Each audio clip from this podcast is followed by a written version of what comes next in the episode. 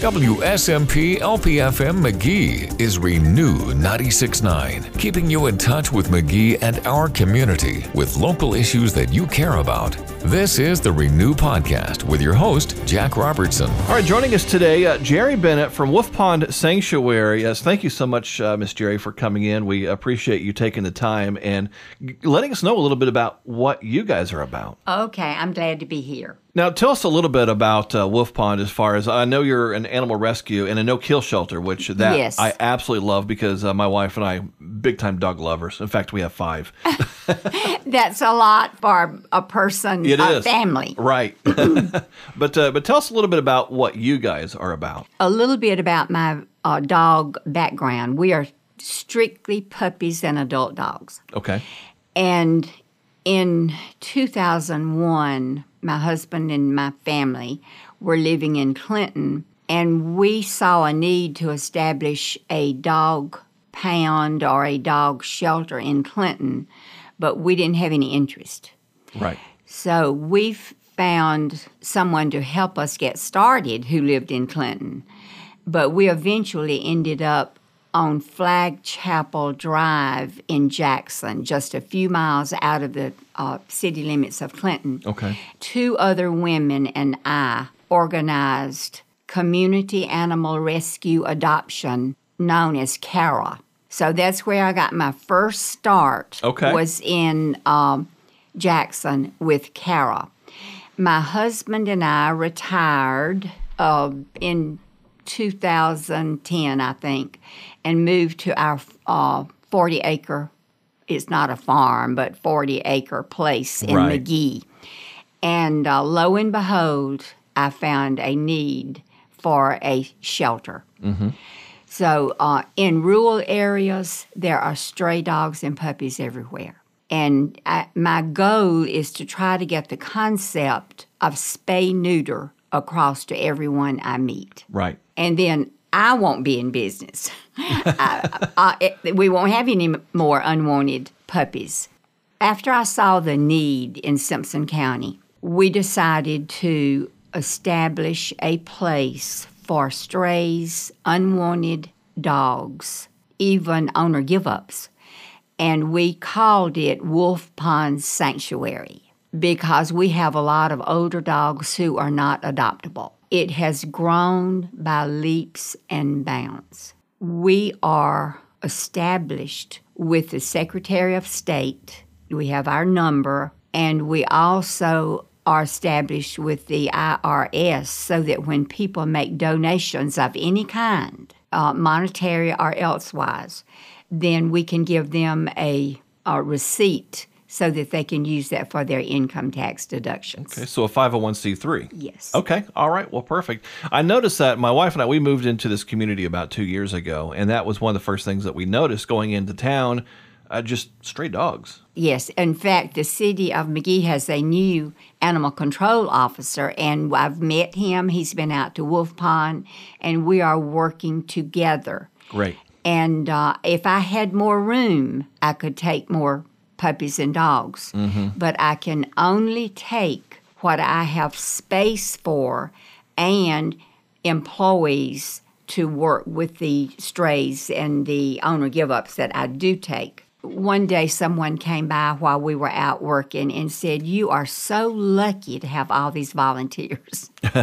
and I said, Well, I am fortunate, but I, they are paid employees. Okay. However, we do welcome volunteers. Sure. Absolutely. Uh, if if the volunteers are under age 12, they must come with their parents. And then we must have the parents' permission for those older than 12 to come and maybe play with the puppies with the idea of socializing them Right. or taking one of our adult dogs on a walk. Now, is your sanctuary is it uh, set up to where people could come in and adopt?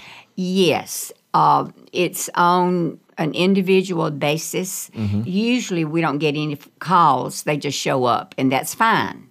And they show up wanting a certain kind of puppy or certain kind of adult, and I show them what we have. If they're interested, they are allowed to fill out an application. Now, and I heard one time uh, speaking to a Humane Society person in a different uh, community, they talked about uh, the need for uh, black dogs for whatever reason that they they were overran with black dogs, and I heard that was common. Very common. And I think it's because there are so many black labs running around. Okay, I, I probably have a third of all my puppies and dogs, and they who are black. But I get everything. right. I rarely get a purebred. You know what? Ed, but I would rather have, as they call mutts, you know, the mixed breeds, because uh, in fact, I even had a, a vet tell me one time, really, your mixed breeds are healthier. I have heard the same thing that they don't have those genetic health problems. Right. Yeah, because we've had the purebreds before that had you know like allergies and just different genetic things True. going on, and but then we go and we adopt one. I mean, the, the last one that we adopted, she lived to be 19 years old. That's a record. Yes. so, but uh, so I'm now. I also understand that you guys uh, do some traveling as well. I mean, you, you're able to place dogs. Is that what I understand? We place the majority of our puppies in the state of Maine. Oh, okay. And we're not the only ones. There are many, many rescue groups in the South who send to the Northeast. Okay. And people always ask, why? Do you that mean was my next question. they don't have puppies and dogs in that area? Yes, they do. But it seems that most people in the Northeast believe in spay neuter. okay. And then in most places, they have to pay an ownership fee once a year when they go to City Hall and register their pets. I wish we had that, and that money could go towards spay neutering that we collect from people, but I guess we're a long way from that. Right. So pretty much everything that's uh, adoptable when they come and pick it up, it's already been spayed or neutered Yes. before it goes out the door. Yes, and rabies if they're 12 weeks of age. Okay, perfect. Yeah, so all that's taken care of. So, uh, and uh, there, I'm assuming there is an adoption fee. Yes, we charge $100. Okay. Well, I mean, when you think about it, I mean, they're they're spayed, they're neutered, they have the shots because that's going to get expensive at a vet anyway. Yes, and, and we give the puppy shots. We give two sets of puppy shots. Okay. and we give uh, one set to our adult dogs. And our goal is to spay neuter everything we take in to rehabilitate them and to get them a good home. Well, all I know is that uh, we have not been out there yet, and I, I'm a little nervous about sending my wife out there. Like I said, we have five dogs already, and a few of them are rescues. Well, all, all but one are rescues. and if I if we were to go out there, I have a feeling that we'd probably come home with another two or three. well, the, I would like that, and you are welcome to come to Wolf Pond Sanctuary. Before we wrap it up, though, where are you located? At? We are located out by the Magee Airport. Okay. And so many people have never heard of that, but it's very easy to find. We are one mile down from the airport, and the way you, uh, my landmark is a large pink garbage can. Perfect. oh, you know, we're going to have to get out there now. What are your hours when people can come out and visit? It's better if they come while my employees are there and they can help show them around or Sure. bring out a specific dog or puppy.